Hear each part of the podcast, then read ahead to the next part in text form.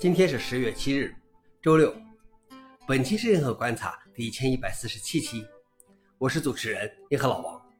今天观察如下：第一条，OpenAI 正在考虑自己制造 AI 芯片。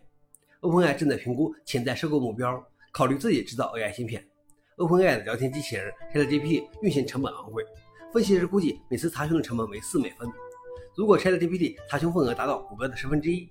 那么，OpenAI 早期阶段需要价值四百八十一亿美元的 GPU，后续运行每年还需要一百六十亿美元的芯片。目前，AI 芯片主要依赖于英伟达的芯片，该公司控制着超过八成的市场份额。消息来源：路透社。老王那边，我觉得无论是芯片昂贵还是计算成本昂贵的问题，都会很快解决，就像计算机普及一样。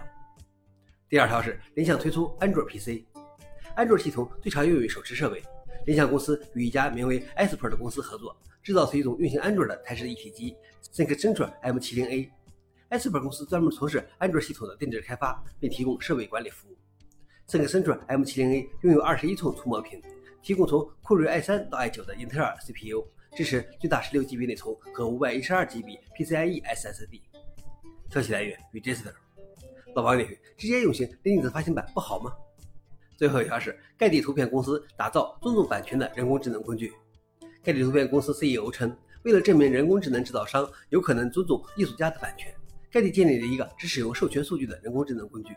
该公司表示，目前他们还没有一种工具可以在每次生成人工智能图像时评估哪位艺术家应该获得奖励，但他们会采取一种固定的模型。